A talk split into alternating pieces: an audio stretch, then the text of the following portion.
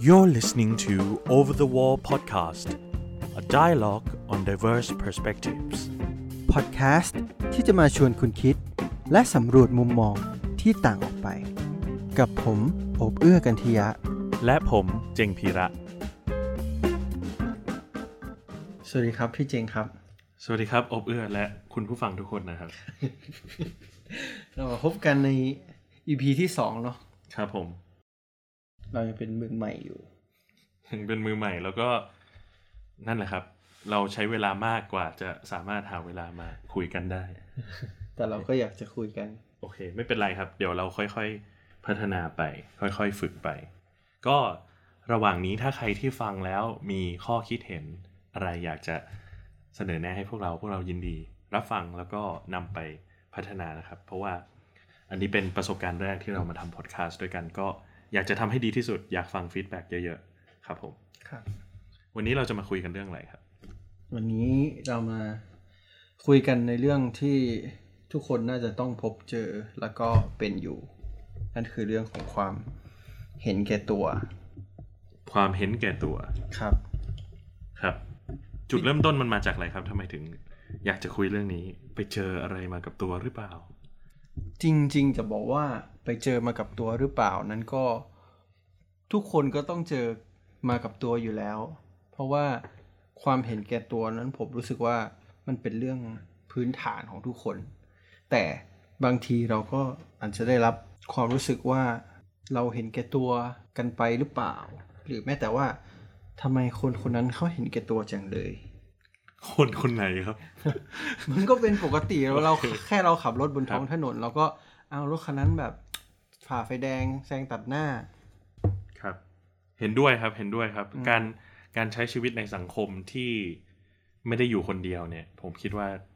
การเจอประสบพบเจอกับความเห็นแก่ตัวในในสัตว์สังคมเนี่ย มันเป็นเรื่องน่าจะเป็นเรื่องที่พบเจอได้ตลอดเวลา ครับอืม พี่หมายถึงว่าถ้าไม่ใช่สัตว์สังคมจะไม่เจอความเห็นแก่ตัว ใช่ครับ ยังไงครับ เพราะว่าเห็นแก่ตัวเนี่ย ผมมองว่าคำว่าเห็นแก่ตัวคือ ตัวในที่นี้คือตัวเองอ่าใช่ไหมครับ การที่ถ้าไม่ใช่สัตว์สังคมในความหมายของผมคือ ถ้าคุณอยู่คนเดียว คุณไม่มีใครให้มาเปรียบเทียบ ใครจะมาบอกว่าคุณเห็นแต่ตัวเอง ก็ไม่มีไงครับ เห็นแก่ตัวเป็นสิ่งที่มองจากข้างนอกเข้ามา ว่าเช่น คุณ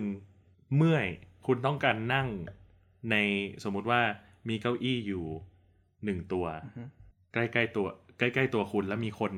มองเอ่ออยู่รอบๆประมาณสิบคนครับ คุณเมื่อยคุณก็อยากจะนั่งครับถูกไหมครับ แต่ก็มีคนเมื่อยอีกประมาณสามสี่คนในวงครับสิบคนนี้ อีกสามสี่คนก็ล้วนแต่อยากจะนั่งอืมคนแรกที่เข้าไปนั่ง คนอื่นๆจะถูกคนอื่นๆที่อยากนั่งด้วยก็จะมองทันทีว่าคนนั้นเห็นแก่ตัว ในขณะเดียวกันถ้าสถานการณ์เปลี่ยน คนที่มองว่าคนอื่นคนคนที่ได้นั่งนั้นเห็นแก่ตัว ถ้าเกิดเขาเป็นฝ่ายที่ได้นั่งบ้าง คนอื่นก็อาจจะมองว่าเขาเห็นแก่ตัว เพราะสุดท้ายแล้วเราไขว่คว้าเพื่อจะได้มาในสิ่งที่เราอยากให้ตัวเองได้รับ นั่นก็คือการเห็นแก่ตัวคือ มันคือการพยายามเอาตัวรอดหรือเปล่า เพื่ออยู่รอด อืม แต่จากที่พี่เจงพูดมาผม ผมก็ยังรู้สึกว่ามันไม่ถึงขั้นเห็นแก่ตัว ในความหมายคืออีกสามสี่คนน่ะเขาไม่ได้พูดกันเนาะแล้วเราก็ลงไปนั่ง เราก็อาจจะไม่รู้ว่าคนอื่นก็มีความต้องการเหมือนเรา มันหมายความว่าความเห็นแก่ตัวนั้นเราอาจจะทำโดยที่เราไม่รู้ตัวหรือเปล่า คือเราก็ไม่รู้เหมือนกันว่าคนอื่นก็อยากนั่งเขาก็เมื่อยเหมือนกัน แต่เราก็เราเมื่อยเราก็อยากนั่งครับ คือถ้าสมมุติว่าพูดถึงเรื่องรู้ตัวหรือไม่รู้ตัวเนี่ย ผมว่าเราก็ต้องแยกเป็นสองสองกิ่งสองประเด็นไปเลย ว่าเห็นแก่ตัวโดยไม่รู้ตัวเป็นหนึ่งกิ่ง ส่วนเห็นแก่ตัวโดยรู้ตัวเป็นอีกหนึ่งกิ่งอืมผมว่าไอเห็นแก่ตัวโดยไม่รู้ตัวเนี่ย เป็นสิ่งที่เกิดขึ้นตลอดเวลาทุกนาทีที่เราใช้ชีวิตร่วมกับคนอื่นในสังคมใด ๆ ก็ตาม สังคมองค์กร บริษัทสังคม ภายในครอบครัวในบ้าน เราปฏิบัติด้วยความเห็นแก่ตัวตลอดเวลาอยู่แล้ว โดยที่เรารู้ตัวหรือไม่รู้ตัว หรือในขณะเดียวกัน มันไม่ใช่เพียงแต่ว่าเราเห็นแก่ตัว แต่ในหลาย ๆ ครั้งที่มันไม่เกิดปัญหา อาจจะเกิดสภาวะที่ยินยอม หรือว่าประนีประนอมให้ฝ่ายใดฝ่ายหนึ่งได้ทำมากกว่าครับ ใช่ไหมครับ เช่นตัวอย่างถ้าเราพูดถึงอ่าสังคม ของครอบครัวเองครับจะมีการพูดอยู่ตลอดตลอดเวลาว่า พ่อแม่คือผู้เสียสละอือฮึผมว่าไอ้เสียสละกับเห็นแก่ตัวเนี่ย มันมา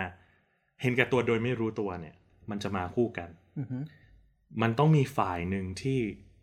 ยอมทำมากกว่าอือฮึเพื่ออีกฝ่ายหนึ่งอือฮึถูกไหมครับ แปลว่ามีฝ่ายหนึ่งที่ได้รับเยอะกว่าอีกฝ่ายหนึ่งที่เป็นผู้ให้ แต่ฝ่ายที่ได้รับนั้นอาจจะ บางครั้ง เช่น เราเป็นลูกอือฮึเราอยากให้เราเรียกร้องให้พ่อแม่ไป ไปรับอือฮึเร็วๆ อยากกลับบ้านเร็วๆ จากโรงเรียน พ่อแม่อาจจะลำบาก หรือว่าเลิกงานอาจจะแบบ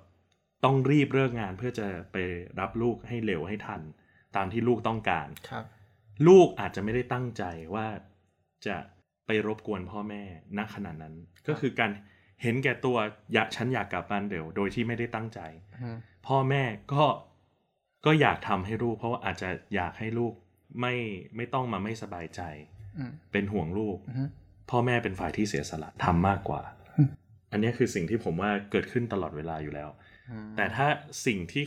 เราอาจจะอยากพูดถึงกันมากกว่าคือ การเห็นแก่ตัวที่อาจจะรู้ตัวอืมหรือว่า เป็นเป็นเป็นเป็นอีกกิ่งหนึ่งอะที่ เออ แต่ว่าพูดพูดเรื่องรู้ตัวไม่รู้ตัวนี่ผมว่ามันก็ มันก็น่าน่าคิดอยู่เหมือนกัน ก็น่าคิดนะครับ เพราะว่าความรู้ตัวของแต่ละคนอาจจะไม่เท่ากัน ใช่ ผมว่าสิ่งที่เห็นแก่ตัวแบบไม่รู้ตัวนะเยอะกว่า เห็นแก่ตัวแบบรู้ตัวด้วยซ้ำนะอืม อย่างเช่น ผมสมมติผมสมมติง่าย ๆ นะเราไปซื้อขนมปัง อืม เหลือคนในร้านสองสามคน แต่ขนมปังเหลือแค่ชิ้นเดียว เราก็มาถึงเราก็ไม่ได้รู้อะไรเราก็หยิบ ไม่เห็นไม่มีใครหยิบเราก็หยิบไป แล้วก็กลับบ้านไปทั้งทั้งๆที่อีกสองสามคนนั้นก็อยากได้เหมือนกัน มันก็เป็นการเห็นแก่ตัวแบบไม่รู้ตัว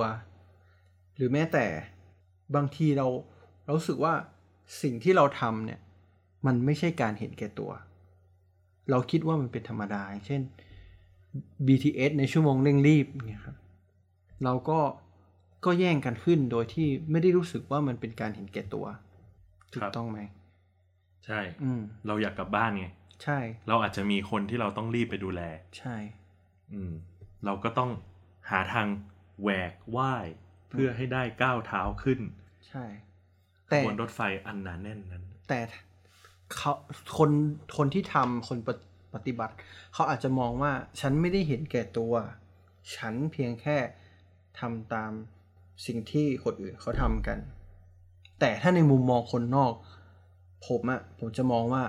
ต่างคนต่างเห็นแก่ตัว เพราะว่าทุกคนก็รีบแย่งกันเข้าไป อืมถ้าพูดถึง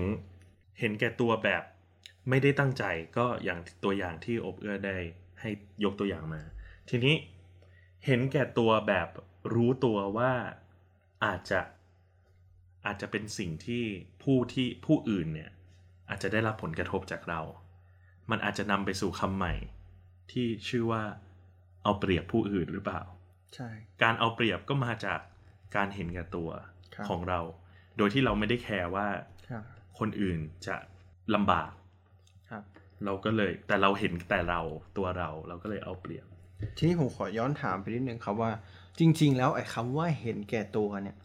ความหมายของมันคืออะไร นิยามกรอบความหมายของมันคืออะไร เห็นแก่ตัวเนี่ยมันมันมีความหมายว่าอะไรกันแน่ครับ ถ้าเอาตามความเข้าใจ โดยที่ไม่อิงพจนานุกรมเนี่ยนะครับ ผมก็จะวิเคราะห์ว่า เห็นแก่ตัวมันต้องเติมคำว่า ตัวเองด้วยอืมเห็นแก่ตัวเองอืม แต่ในทางปฏิบัติมันคือ ตัวเราและบริวารของเราอือฮึเพราะเพราะในความเป็นจริง ในบางบางทีเนี่ยเราทำไม่ได้เพื่อตัวเราเองครับ แต่เราอาจจะทำเพื่อคนรักครัทำบเพื่อพ่อแม่ครับทำเพื่อญาติพี่น้องครับอืมแต่สุดท้ายสิ่งที่คนอื่นเขามองเข้ามาเนี่ยเวลาที่เราทำแล้วมันไปเบียดเบียนผู้อื่นอือฮึเขาก็จะพูดว่าเราเห็นแก่ตัวอยู่ดี เพราะฉะนั้นคำว่าตัวในที่เนี้ย มันหมายถึงตัวเอง บวก บริวาร รอบข้างของเราอืมหมายหมายถึงเราโฟกัส เฉพาะชีวิตเราผลประโยชน์ของเรา แล้วก็คนที่เรารักคนรอบๆเรา แต่ว่าในเรื่องที่คุณบอกว่า เห็นแก่ตัวโดยไม่รู้ตัวเนี่ย ผมกลับมองว่าคือมันมันเป็นอีกสภาวะหนึ่งที่เป็นสภาวะของเออสัตว์ หรือสิ่งมีชีวิตครับที่เราต้องเอาตัวรอด พยายามเอาตัวรอดครับผมเลยไม่รู้ว่าสองสองเรื่องเนี้ยมันควรจะเป็นถูกนิยามหรือจำกัดความด้วยคำคำเดียวกันหรือเปล่าอืมการที่เราจะพยายามเอาตัวรอดอือฮึโดยที่จริง ๆ แล้วเราอาจจะไม่ได้ตั้งใจอือฮึทำร้ายหรือเอาเปรียบคนอื่นเนี่ยอือฮึมันจะเรียกว่าเห็นแก่ตัวได้หรือเปล่า อืม นั่นสิ คำว่าเอาตัวรอดนี้มันมันดูมันดูเหมือนกับว่า ต้องมีฝ่ายใดฝ่ายหนึ่งที่อยู่ในสภาวะที่แย่ย่ำแย่กว่า เราก็ต้องพยายาม ดิ้นรน ดิ้นรนเพื่อไปอยู่จุดที่ดีกว่า แต่แต่การเห็นแก่ตัวบางที เขาก็ไม่ได้มีสภาวะที่แย่กว่าเรา อืม เพราะฉะนั้นเราพยายามวิเคราะห์คำว่าเห็นแก่ตัวมา สักพักหนึ่งแล้ว ผมอยากจะ ตั้งคำถามทันทีเลย เพื่อครับที่ว่าเราจะได้ถกกันครับ เพราะฉะนั้นเห็นแก่ตัวแบบที่ไม่ได้ทำร้ายผู้อื่นเนี่ย มันไม่มีปัญหาอะไร เพราะว่ามันก็จะไม่มีใครเอ่อตั้งประเด็นขึ้นมา หรือว่าถกเถียงหรือทะเลาะกัน มันไม่ได้นำไปสู่ความขัดแย้งใด ๆ ครับ หรือระคายเคืองใจกับใครก็ตาม แต่เห็นแก่ตัวเนี่ย เส้นมันอยู่ตรงไหนครับ ความพอดี แค่ไหน ถึงจะไม่เบียดเบียนหรือทำระให้คนรอบๆระคะระแคะระคายใจอ่าผมว่ามันเป็นสิ่งที่ค่อนข้างตอบยากนะครับ ว่าแค่ไหนถึงจะไม่เรียกว่าเห็นแก่ตัวเกินไป ผมว่าเราต้องเอาตัวอย่างครับ case study มาปาใส่อืมในวง สนทนานี้เพื่อที่เราจะได้นำไปสู่ การตกผลึกความเข้าใจของเส้นแบ่งความพอดีและไม่พอดีของการของอาการเห็นแก่ตัว ผมผมว่า ผมว่าคำว่าเห็นแก่ตัวเนี่ย หรือความมากน้อยของความเห็นแก่ตัวเนี่ย มันถูกยึดโยงด้วยวัฒนธรรม จารีตประเพณี หรือกฎระเบียบของสังคมนั้นด้วยอะอย่างเช่น อย่างเช่นผมรู้สึกว่า ถ้าเกิดว่าสังคมนี้แย่งกันขึ้น BTS อยู่แล้ว สังคมนี้ขับรถปาดหน้ากันเป็นปกติอยู่แล้ว มันก็ดูเป็นเรื่องไม่ร้ายแรงใช่ไหมครับ แต่เมื่อไหร่ถ้าเราไปอยู่ในสังคมที่เขามีกฎระเบียบเข่งครัด และทุกคนทำตามนั้น แล้วคุณไปปฏิบัติกิริยาแบบนี้ แน่นอนมันดูกลายเป็นเรื่องที่เห็นแก่ตัวอย่างมากทันที นึกออกไหมครับ ครับ อืม เพราะฉะนั้นผมได้คำตอบแล้ว ผมได้คำตอบถึง วิธีการที่เราจะถูกมองว่าเราเป็นคนที่เห็นแก่ตัวน้อยที่สุด คือคือจากสิ่งที่คุณพูดมา criteria หรือว่ากรอบของกรอบของการบอกว่าแบบนี้ทำได้ แบบนี้ทำไม่ได้เนี่ยอือฮึมันยึดโยงกับ สิ่งแวดล้อมและวัฒนธรรม ครับ เพราะฉะนั้นสิ่งที่เราควรจะมีมากขึ้น ถ้าเราอยากเป็นคนที่ถูกมองว่าเห็นแก่ตัวโดยตั้งใจ หรือว่าเห็นแก่ตัวเกินพอดี น้อยลงเนี่ยครับ คือเราจะต้องสำรวจอือฮึสิ่งแวดล้อมของเราครับวัฒนธรรมที่เรากำลังอาศัยอยู่ ใช้ครับชีวิตอยู่ครับผมเช่น ถ้าเราย้ายถิ่นฐานเราก็ต้องสำรวจและศึกษาครับวัฒนธรรม ใหม่ที่เราไปอยู่อือฮึว่าเขาปฏิบัติต่อเรื่องต่างๆอย่างไรอือฮึและกรอบที่เล็กไปกว่าวัฒนธรรม หรือสิ่งแวดล้อมนั้นก็คือคนรอบข้าง ระดับองค์กรเล็กๆ ระดับระดับสถาบันเล็กสถาบันเล็ก ๆ หรือจะแม้แต่ ระดับรอบๆตัวคุณเองเนี่ยๆอ่าในระยะที่คุณเดินเดินๆอยู่สิ่งเนี่ยครับแวดล้อมสิ่งแวดล้อมรอบตัวคุณ อย่างเช่นอือฮึคุณพ่อคุณแม่อือฮึ พี่น้อง และเพื่อนที่เราอาจจะเป็นเพื่อนร่วมงาน หรือว่าเพื่อนสมัยเรียนหรือคือใครก็ตามที่เรายังคบค้าสมาคมอยู่เนี่ย ว่าที่ยังเป็นสิ่งแวดล้อมเราอยู่ ที่ยังเป็นสิ่งแวดล้อมของเรา ที่ยังหมุนรอบตัวเราและเราหมุนรอบตัวเขาเนี่ยครับว่าแต่ละคนนั้นมีวิธีการใช้ชีวิตหรือมุมมองต่อเรื่องต่างๆ เป็นยังไงบ้างอือฮึ ยิ่งเรารู้เยอะ ยิ่งเราสามารถเก็บข้อมูลได้เยอะเท่าไหร่ เรายิ่งจะรู้ว่าเส้น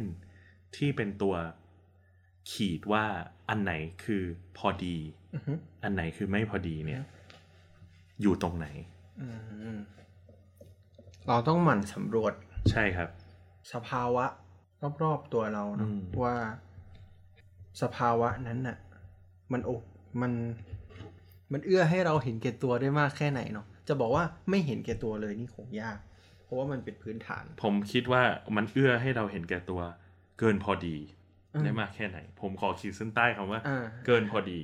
เพราะว่าเห็นแก่ตัวโดยไม่รู้ตัวมันอาจจะอยู่ในสภาวะในสถานะที่ยังโอเค เพราะไม่มีใครราคาราคายใจ แต่เกินพอดีเมื่อไหร่เนี่ย ต่อให้ต่อให้เขาไม่พูดอือฮึไม่ได้แปลว่าเขาไม่รู้สึกนะครับ แต่ว่า บางทีมันก็มันก็ยากที่จะพูดนะบางทีมันเกิดการเห็นแก่ตัวแบบ ไม่รู้ตัว แต่ว่ามันเป็นสิ่งที่ยากที่จะพูดอะอย่างเช่นเหมือนเรากินข้าวกับกับพ่อกับแม่อยู่สมมติครอบครัวเรามี พ่อแม่พี่น้อง แล้วมันเหลือเนื้อเหลือชิ้นอันสุดท้าย แล้วเราก็จะกินมัน แต่เราไม่รู้ไงว่า พี่เรากินไปกี่ชิ้นแล้ว พ่อกับแม่เราไปกินไปกี่ชิ้นแล้ว อาจจะกินเยอะมากเลยก็ได้ ผมคิดว่าทางออกของสถานการณ์แบบนี้นะครับ คือถามครับ ครับ จริงอยู่ที่คุณพูดว่ามันยาก ผมขอยืนยันเลยว่ามันยากมากครับเพราะการที่ผมสิ่งที่ผมได้คิดนั้นเนี่ย คือมันคือเราต้องสำรวจและศึกษา nature หรือว่า ธรรมชาติของแต่ละบุคคลที่อยู่รอบตัวเรา ซึ่งแต่ละคนนั้นไม่เหมือนกัน ต้องหมั่นสังเกต ต้องหมั่นสังเกตแล้วมันยากมาก เพราะว่าแต่ละคนไม่เหมือนกัน เพราะฉะนั้นเราจะรู้ได้ยังไงว่ามันคือมันไม่มีมันไม่มีทางลัดฮะสิ่งที่ผมจะบอกคือสำคัญที่สุดเลย เราก็ต้องกลับไปสู่คติของการทำสมาธิ คือเราต้อง มีสติอยู่ตลอดเวลา เราต้องแคร์คนอื่นให้มากกว่านี้ใช่ไหม เราต้องแคร์คนอื่น เพราะว่า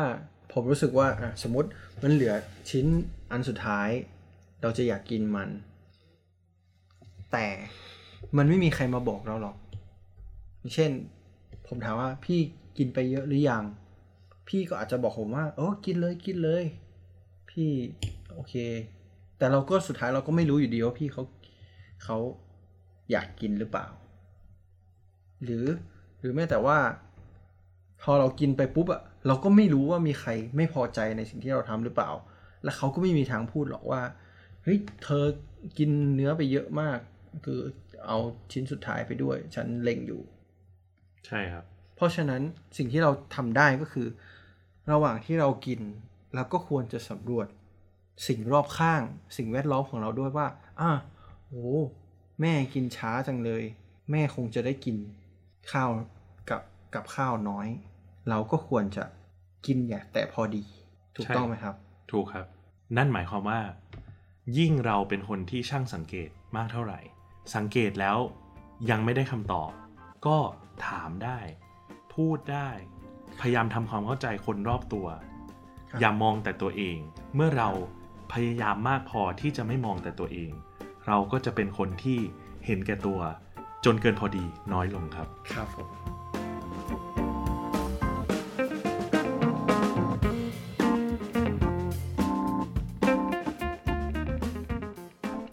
และนี่ก็เป็นเพียงสองแง่มุมจากอีกหลากหลายมุมมอง คุณอาจจะคิดเหมือนหรือคิดต่างกันก็ได้ เพราะทุกๆเรื่องนะครับ มีมากกว่า 2 มิติครับ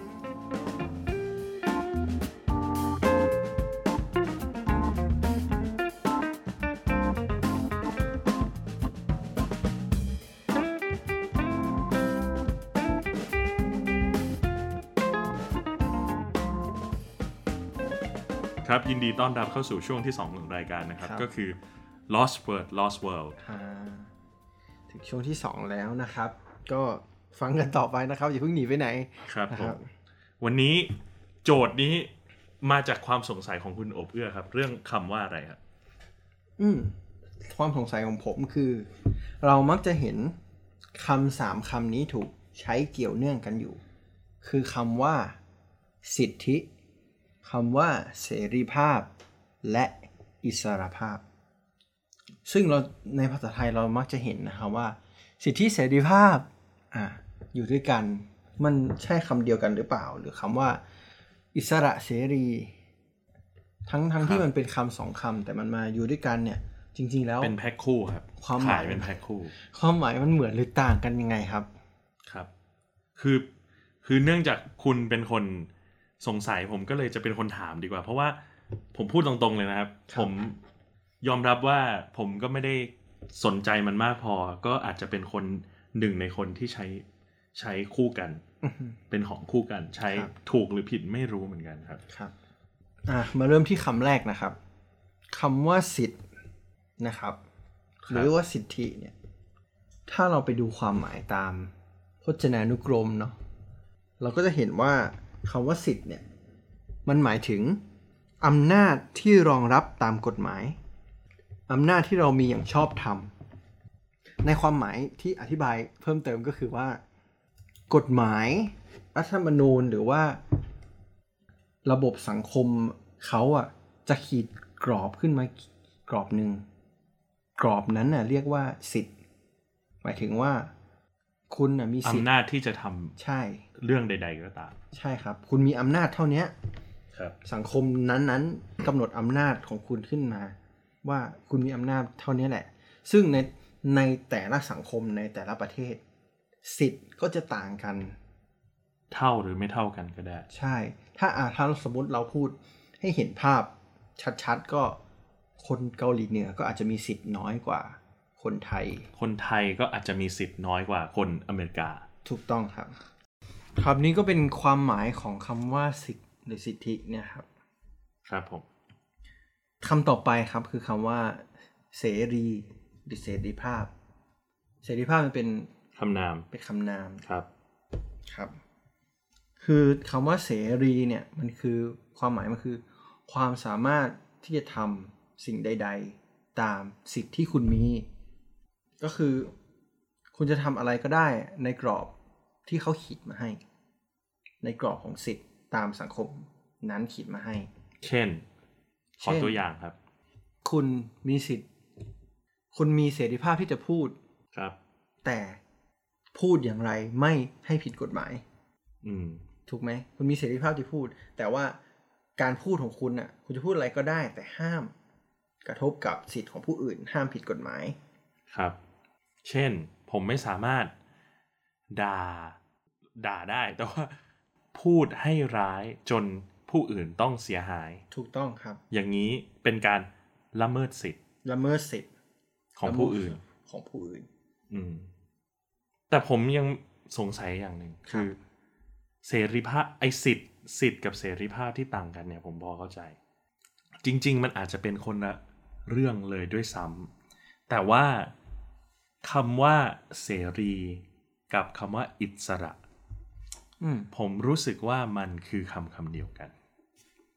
มันต่างกันยังไงครับ มันต่างกันครับ เพราะว่าถ้าเกิดเราลองดูตามความหมายในพจนานุกรม หรือตามภาษาอังกฤษอาจจะเห็นภาพได้ชัดขึ้นคือ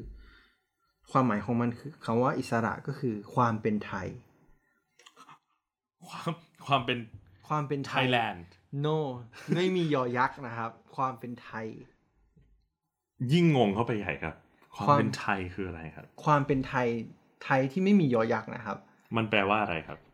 ความไทยเนี่ยมันหมายความว่า เป็นอิสระไม่ยึดโยงกับสิ่งใด ไม่ต้องคือคือเหมือนกับ เราสามารถบินโดยที่ไม่มีเชือกผูกเราอยู่ คุณเป็นว่าวที่แบบ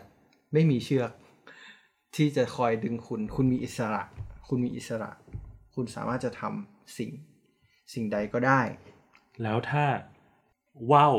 ที่บินได้อย่างเสรี มันจะต่างจากว่าวที่บินได้อย่างอิสระยังไงครับว่าวที่บินได้อย่างเสรีมันมันมีความหมายว่า คุณสามารถจะบินไปในทิศทางไหนก็ได้ ที่เชือกยังถึงอยู่ ในความหมายคือ อิสระเราคือเราบินได้โดยไม่ต้องมีเชือก ไม่มีเชือก ความหมายของมันคือ เน้นไปเน้นไปที่สิ่งที่เรายึดโยงหมายความว่า เราเป็นไทยคือเราไม่ยึดโยงกับสิ่งใดอิสระ มันจึงให้ความหมายเน้นไปที่ไปเรื่องของการที่เราไม่ยึดโยงกับอะไรทั้งสิ้น เรามีอิสระเป็นของตัวเองว่าวที่จะบินได้อย่างอิสระ แต่เสรีนั้นหมายถึงว่า สุดท้ายถ้าเห็นภาพคือยังไงมันก็ยังมีกรอบอยู่ แต่คุณสามารถแค่ว่าคุณมีเสรีที่จะบินไปภายในกรอบตรงไหนก็ได้ อืมเพราะฉะนั้นผมแสดงว่าคำว่าอิสระ เอาคำว่าสิทธิ์พักไว้ก่อนครับแต่คำว่าอิสระและเสรีเนี่ยสองคำเนี้ยมีความหมายที่คล้ายๆกัน คือมีความเอ่อโอ้โหพูดแล้วมันก็ต้องใช้คำอีกคำหนึ่งเนาะครับคือในความหมายคือมันมีความหมายใกล้เคียงกันมาก แต่ว่าคำคำหนึ่งนั้น อิสระจริง ๆ ก็คือครัคำบว่าอิสระครับแต่คำว่าเสรีเนี่ยครับ อาจจะไม่อิสระอย่างจริงแท้จริง ใช่ครับ เราเรามันความหมายมันให้ให้ความรู้สึกว่าอิสระแต่จริงๆเพราะว่าเสรีเนี่ย มันก็ยังถูกยึดโยงกับอะไรบางอย่างอยู่ นั่นนั่นในความหมาย ถ้าในคำนิยามก็คือยึดโยงโดยสิทธิ์อืมและไม่กระทบต่อผู้อื่น คือคำว่าอิสระนะมันไม่ไม่ได้สนใจความหมายว่าจะกระทบต่อผู้อื่นหรือเปล่าอ๋อ นั่นนั่นหรือเปล่าครับคือเหตุผลที่เวลาที่ประเทศประเทศหนึ่งที่เคยเป็นเมืองขึ้นของประเทศใด ๆ ก็ตาม เขาจะไม่เป็นเมืองขึ้นอีกต่อไปแล้ว เขาครับถึงใช้คำว่าประกาศอิสรภาพ คือเขาจะประกาศว่าเขาไม่ยึดโยงกับสิ่งใดแล้ว แล้วไม่มีเหรอครับประกาศเสรีภาพเนี่ย ประกาศเสรีภาพนี่คือไม่มีนะแต่มอบเสรีภาพให้ให้ประชาชนนี่มีใช่ไหมครับ มอบเสรีภาพให้ประชาชน ก็หมายความว่าในความหมายตามที่ผมเข้าใจนะครับ ก็คือ ผมขีดวงให้คุณกว้างขึ้นอืมมอบเสรีภาพที่มากขึ้นให้กับประชาชน เมื่อก่อนอะเขาอาจจะมีเสรีภาพน้อย ก็คือหมายความว่ามีสิทธิ์ที่จะทำอะไรไม่มาก แต่มอบเสรีภาพที่มากขึ้น ก็หมายความว่าคุณมีสิทธิ์มากขึ้น แล้วถ้าสมมุติว่าคนที่เคยเป็นทาส เคยเป็น slave เคยเป็นผู้ที่ต้องที่ไม่มีสิทธิ์ครับสิทธิในตัวของเขาเองเนี่ยครับเขาจะไม่เป็นทาสอีกต่อไปแล้ว เราจะใช้คำว่าอะไรครับ ถ้าดูตามความหมายผมผมจะใช้คำว่าเป็นอิสระอืมเพราะว่าในความหมายคือถ้าจะเป็นไทย ถ้าจะเป็นไทย ผมผมนี่ติดใจกับคำว่าเป็นไทยมากเลยเขา ถ้าจะเป็นไทยก็คือถ้าเขาก็เป็นอิสระแล้ว แต่แต่ถ้าถ้าเราพูดอย่างนั้นน่ะก็คือเขาก็ไปที่ไหนก็ได้ แต่ในความในความเป็นจริง คือเขาพ้นจากสภาพทาสแต่เขาก็ไปอยู่ในสถานภาพอีกสถานภาพหนึ่งคือซิติเซนเพราะฉะนั้นเขาแค่เดินออกจากวงเดิมที่เล็กเข้าไปสู่วงใหม่ที่ใหญ่กว่า เขาไม่ได้เดินออกจากวง เขาไม่ได้มีอิสระอย่างแท้จริง เพราะฉะนั้นพูดกันมาถึงตรงนี้แล้ว ผมเลยมองว่าคำว่า สิทธิเสรีภาพเนี่ยการที่มันจับคู่เข้าด้วยกันเนี่ยผมพอจะเข้าใจได้ ครับ เพราะว่ามันยึดโยงต่อกันตลอดเวลา ครับ เสรีภาพคือการมีสิทธิครับที่จะทำเรื่องใดครับๆได้อย่างตามใจ ครับ แต่ว่ามันก็ยังเป็นสิทธิที่อยู่ภายใต้กฎหมายอยู่ครับ ส่วนผมมองว่าอิสระเสรีเนี่ย มันคือการยืมเอาความอิสระที่แท้จริงของคำว่าอิสระครับมาดึงเอาเสรีภาพเนี่ยไปอยู่ด้วย เพื่อทำให้คำว่าเสรีภาพมีอิสระมากขึ้นโอ้โหอิสระหลายรอบมากเลยครับครับ ประมาณนั้นนะครับ ความเข้าใช่ใจครับ ผมจึงอยากจะชวนทุกคนมาทบทวน คำสามคำนี้แล้วก็คำที่มันยึดโยงกันอยู่ว่า จริง ๆ แล้วเราใช้คำพวกนั้นอะอย่างอย่างถูกความหมายจริง ๆ ของมันไหมใช่ครับ ผมก็ไม่เคยได้คิดกับมันจริงอืมๆก็เพราะว่าเราอาจจะถูกหลอกก็ได้นะ เราอาจจะถูก ถูกบอกว่าคุณมีเสรีภาพ แต่พอไปดูแล้วจริง ๆ เขาก็ไม่ได้พูดผิด เราก็มีเสรีภาพจริง ๆ แต่เสรีภาพอยู่ภายใต้กฎหมาย แต่ความน่าเศร้ากว่านั้นคือวันที่คุณไม่มีแม้กระทั่งเสรีภาพ ที่จะแสดงออกครับ ใช่ไหมครับ ครับผม คือขนาดความอิสระที่อยู่ในกรอบก็ยังไม่มีเลย อันนี้เป็นความน่าเศร้านะครับ ครับ คือเมื่อเมื่อคุณอยู่ในสังคมใดสังคมหนึ่ง แน่นอนคุณมีเสรีภาพ แต่คุณต้องสำรวจ สังคมที่คุณอยู่ว่าคุณมีเสรีภาพมากหรือน้อยแค่ไหผนมว่าสังคมที่เผด็จการไม่มีเสรีภาพครับ ครับเพราะแต่เขายึดเสรีภาพของเราไป แต่ความน่ากลัวของคำว่าเสรีภาพคือ ใครล่ะเป็นคนขีดกรอบ ผมว่าการที่มีคนคนหนึ่งหรือบุคคลกลุ่มหนึ่ง เป็นคนขีดกรอบ นั่นย่อมไม่ใช่เอ่อสังคมในอุดมคติ สุดท้ายแล้วเสรีภาพ การจะมากำหนดกฎเกณฑ์ของการอยู่ร่วมกันเนี่ยครับมันก็ต้องมาจากคนที่ใช้ชีวิตร่วมกันในสังคมครับใกล้เคียงกับจำนวนของคนที่จำนวนของคนที่ใช้ชีวิตร่วมกันให้ได้มากที่สุดครับเพราะฉะนั้นมันต้องมาจากคนด้วยกันเนี่ยแหละครับ คุณกำลังจะบอกว่า คุณต้องการระบบที่มาจากประชาชนเพื่อประชาชน แน่นอนครับ สังคมในอุดมคติต้องที่ดีที่สุดในตอนนี้ที่มนุษย์ในทุกๆ สังคมจะคิดได้ ผมว่ามันก็คือสังคมที่มาจากประชาชนเพื่อประชาชนครับ มาถึงตอนนี้ครับก็ทุกคนก็พอคงจะเห็นภาพคำสามคำนี้ ครับผม และโดยก็เฉอยากพาะรวมถึงผมด้วยครับครับ แล้วและนี่ก็เป็นสามคำนะครับ ที่เราอยากจะชวนทุกคนมาสำรวจความหมายของมันเพื่อที่จะใช้สามคำนี้ได้อย่างถูกต้อง และตระหนักถึงความหมายที่แท้จริงของมัน เพื่อที่จะลดโอกาสของการเกิดความเข้าใจผิดที่เกิดจากความหมายที่ผิดนะครับ แล้วก็ลดความเสียหายจากการเข้าใจอย่างไม่ท่องแท้ครับครับก็สำหรับช่วงนี้นะครับ Lost Word Lost World เราก็อยากจะเชิญชวนนะครับ ให้คุณผู้ฟัง ส่งเอ่อเป็นเขาเรียกว่ากลุ่มคำหรือว่าคำที่อาจจะเป็นคำไทยหรือว่าคำทับศัพท์ครับที่อาจจะมีความเข้าใจผิดครับของการสื่อสารของการใช้งาน แล้วมันทำให้อาจจะทำให้คุณรู้สึกรำคาญใจเวลาได้ฟังหรือว่าร้ายแรงไปกว่านั้นก็คือ สร้างความเข้าใจผิดในเรื่องต่างๆ อยากจะเชิญชวนให้ทุกคนนะครับ ช่วยพวกเราคิดนะครับ แล้วก็ ส่งลิสต์ของคำมาให้พวกเรานะครับ โดยที่พวกเราจะได้นำมาเป็นพวกเราจะได้เป็นตัวแทน แล้วก็นำคำเหล่านี้มาถกกันครับในผมช่วงนี้นะครับ และนี่ก็คือ EP ที่ 2 นะครับครับสำหรับวันนี้ก็ขอขอบคุณทุกคนมากที่มาที่ฟังมาถึงตอนนี้นะคครัรับบถ้าใครฟังมาถึงตอนนี้ก็ต้องขอบพระคุณอย่างมากนะครับ ครับ ด้วยความจริงใจนะครับ ก็วันนี้ก็สำหรับวันนี้เราก็ จะขอตัวลาไปก่อนนะครับ ก็สวัสดีครับ แล้วก็พบกันใน EP หน้านะครับ พบกันครับ